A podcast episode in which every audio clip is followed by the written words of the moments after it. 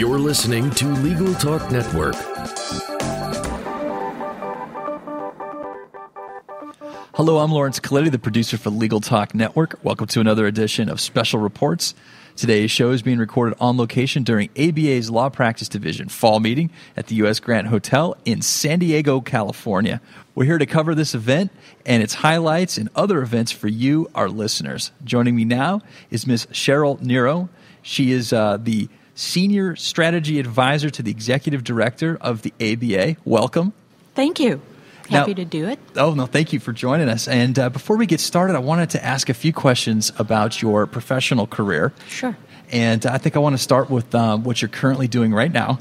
I am as you said, the strategy advisor to the executive director, which is a new position uh, that came as a result of having spent three years on the Board of Governors. I represented Illinois and Ohio on the board for th- the three previous years and was engaged in strategic planning and looking at the future of the association and was very concerned that the work I had started on the Board of Governors was going to continue.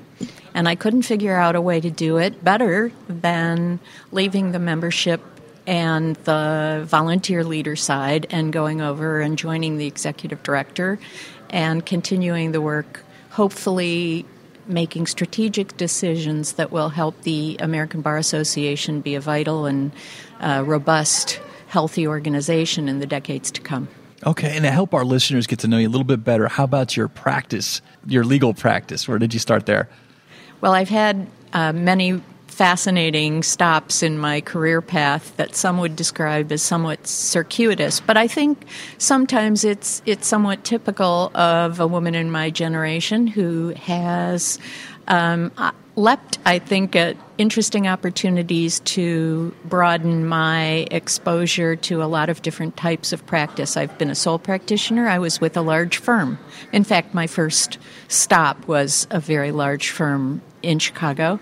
I've been in government service as counsel to the Attorney General of Illinois, and I've done um, public education about the law and created not for profits about the law and uh, served as the second woman president of the Illinois State Bar Association.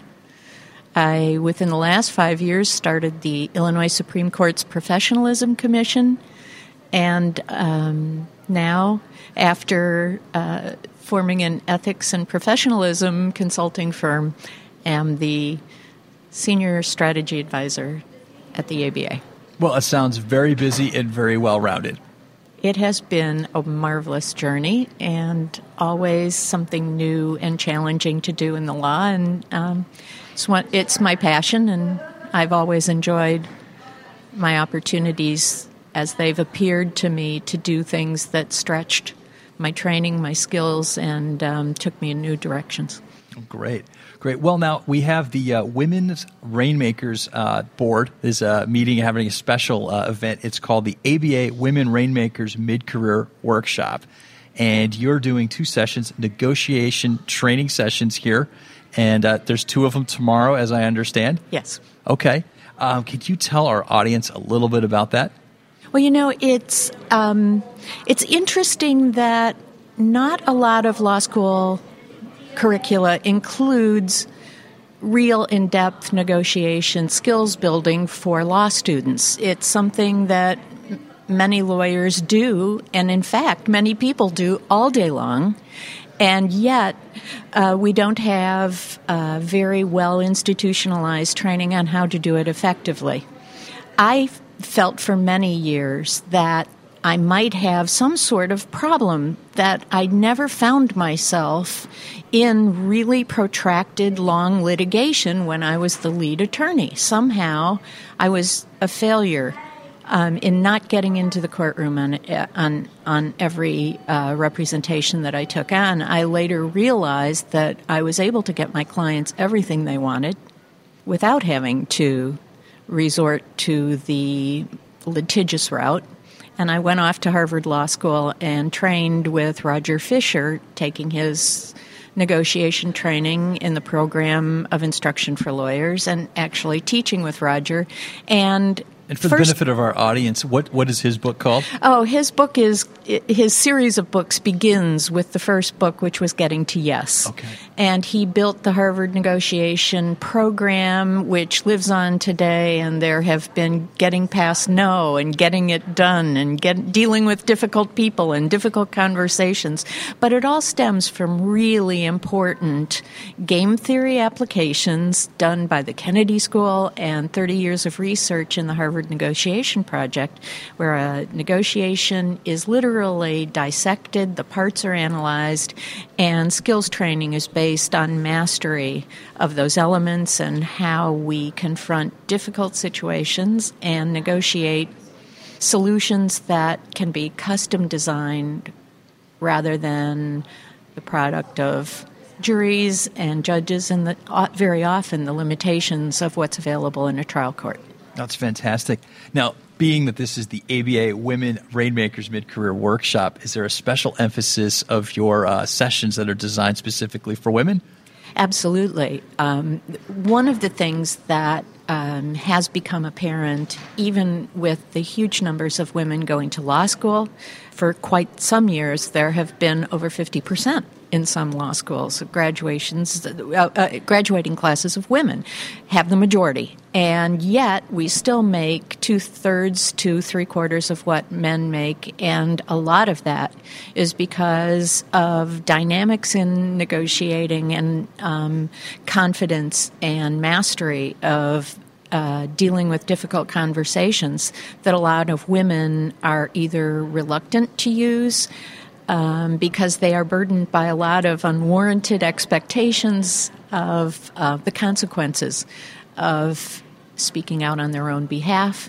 Um, I, I find that women are extraordinary in obtaining for their client through negotiation exactly what their client wants and needs, but in representing themselves, um, suffer from some of these gender related issues, which we refer to as the shadow negotiation the negotiations that are going on at the shadow of the substance and the subject matter. Okay. You know, this is interesting. Uh, so, I, would like to elaborate a little bit on some of those challenges right there, uh, where women are having a difficulty negotiating for themselves. What do you, what are some of the typical issues or the typical challenges that go along with that? Well, I think um, one of the most obvious, and of course, when we talk about this, let's not forget that this is not totally gender based. I am sure that there are men who suffer from the same kinds of struggles in representing themselves and do far better for their clients than they can do for themselves. Um, and there are women who are extraordinary. But what the data tends to demonstrate is that um, women have to juggle a lot more in a situation where they feel that being too aggressive on their own behalf might trigger all sorts of negative reactions. We've all heard of those contrasts that a man can successfully be aggressive and be rewarded for it, whereas a woman is uh, punished or um, they lose their effectiveness in some environments if they're perceived to be too harsh or too strident. So that's that's part of what happens. Um, but there's also just all sorts of implicit bias that we don't even know we possess that walks into the room with the problem to be resolved and um, affects uh, the outcomes. It just hangs there like a cloud that sometimes prevent us from being effective communicators and therefore being less than successful um, in coming out with the outcome that we think is appropriate or deserved. Okay. What are some of the methods you're using to help uh, overcome some of these obstacles? Well, uh, some of the the great rules that we all can benefit from, regardless of gender, is to remember that problems are generally problems. Uh, difficulties are difficulties. They exist beyond the people involved in them. And so, one of the biggest and most successful rules about negotiation is to separate the people from the problem. It isn't very often actually the person even though we say, boy, working for Bob, boy, he's impossible, he's a real problem. No, actually, the environment and the work you have to do and the challenges that confront you are really going to be there whether it's Bob or not. And so separating the people from the problem is a very important uh, skill to, to master. The other is to constantly be looking at it objectively, to try to look for sources of information that can put some sort of acceptable standard on the table so that there's a framework of what is reasonable under the circumstances. Um, another is to look for opportunities where you can invent outcomes that are beneficial to both parties.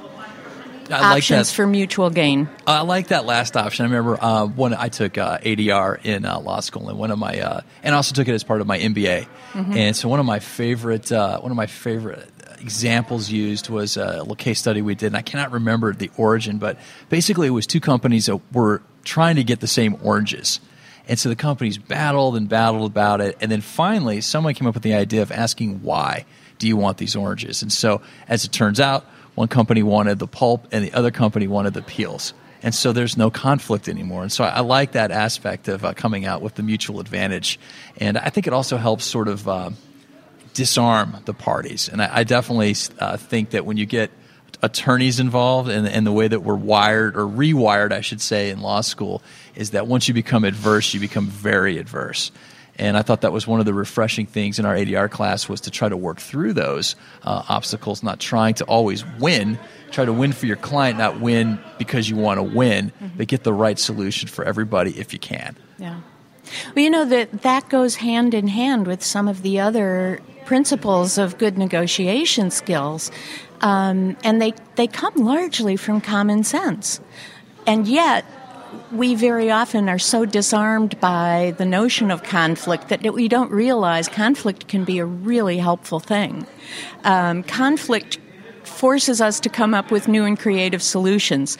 Conflict allows us to clear the air and start off on a better footing on relationships. There's a lot to be said about how good conflict is, and need being the the thing that fuels invention. So, part of uh, being an effective negotiator and problem solver is to not be put off by the fact that I don't want to discuss a problem. I would like to ignore it and hope that it goes away. Right. Uh, so yes, and, and the orange example is is um, a good one. The other thing that I think happens is that we get so positional in our bargaining and we go out publicly. I think many of the public disputes that we have. Um, often people get pushed to the extremes in public statements so that they've effectively canceled any middle ground. I, I, recall not that many years ago when the baseball players who are, you know, usually millionaires, were having a labor dispute with the billionaire owners of baseball teams. And the, the country could have cared less who won that. Um, the players wanted more money, the owners didn't want them to have it. They made public statements about if you don't give us more money, we're not going to play baseball. And the owner said basically, fine, you're not getting any more money. What do you do with that? You can't negotiate an outcome. You um, I think it crippled baseball for a good long time. I think I, I think I remember strike. yeah, I remember strike. And historically, strikes are usually settled for worse terms than were on the table before the strike started. Yeah. So, you know, there's not a there's there's not a lot to be said about being positional and walking away thinking that you're going to get something better. In fact, history shows that that generally doesn't work.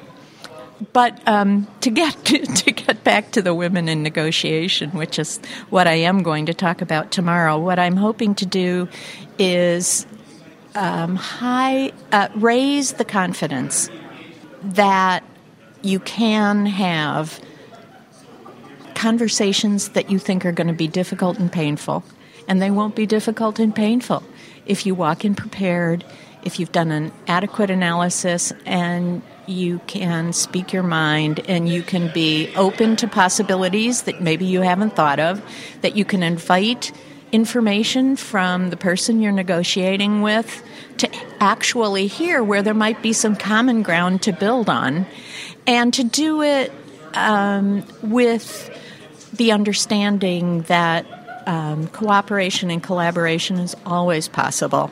Um, and if there isn't any better reason to do it, um, the reason to build common ground is that you have to work with this person, or you have to be their next door neighbor, or you have to um, carpool with their kids, or, you know, there's always something that causes um, even the most reluctant negotiators to sit down and work through it.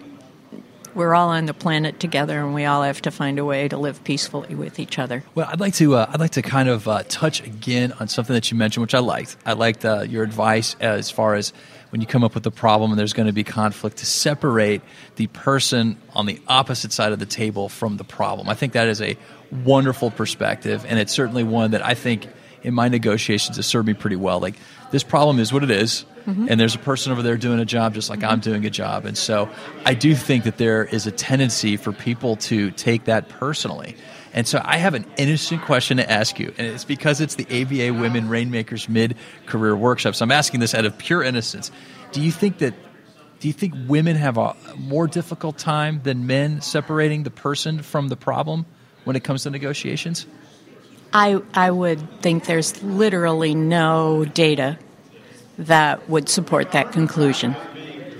I think that there are numbers of studies that would suggest that, in a general way, women have different styles than men. And um, of course, we all know that that's not true to the person, but classif- you know, across the board, you know, we have different styles. For example, when when a woman gets a an award for achieving something, I've never been in a room where a woman doesn't say, I'll accept this award, but I wouldn't be able to accept this award but for the support and the encouragement and the mentoring and the accomplishments of all these other people. And and very often, men thank their wife and their family and know that they deserve it. And um, it's almost equally um, stereotypical that we would assume women are going to come across with a more emotional response to a conflict when indeed it is to a person almost impossible to generalize uh, any more than you can about what the male acceptance speech is going to include for an award. So we we all have our own style. I think that emotions are an important part of a negotiation, and in fact, um, you have to consider the quality of the relationship, the history of the relationship, because it affects your ability to trust what the other person is saying, to know that your communication is actually, you're actually saying what you mean to say, and the other person is hearing what you're saying. Um, is all about relationship and all about communication and all about um, you know what role feeling is playing in the way you communicate what you're trying to accomplish as a result of the negotiation. Fantastic. Well, I think that's a wonderful place to leave us here, and uh, I think that uh, you know our audience will get a lot out of this. I think the wonderful, uh, wonderful advice in negotiations and uh, getting through those difficult times. You know, I think as attorneys, we need to remember that you know when we negotiate, we really do, and I think it's wonderful advice. Separate ourselves from those problems on the other side of the table and and our own, because in the end, we're representing a client, and their interests come paramount, and we need to make sure that we give them the best solution that we can. Absolutely. Well, it looks like we've reached the end of our time today, and I, I definitely want to thank uh, Ms. Cheryl Niro for joining us today. And if our listeners want to get in touch with you to ask you some more questions, especially about uh, your negotiation uh, training sessions, how can they get a hold of you? Probably the best way is at the American Bar Association, where my email address is cheryl.niro at americanbar.org, or my direct line at the office 312 988 5296. Well, this has been another edition of Special Reports. I'm Laurence Colletti. Until next time, thank you for listening.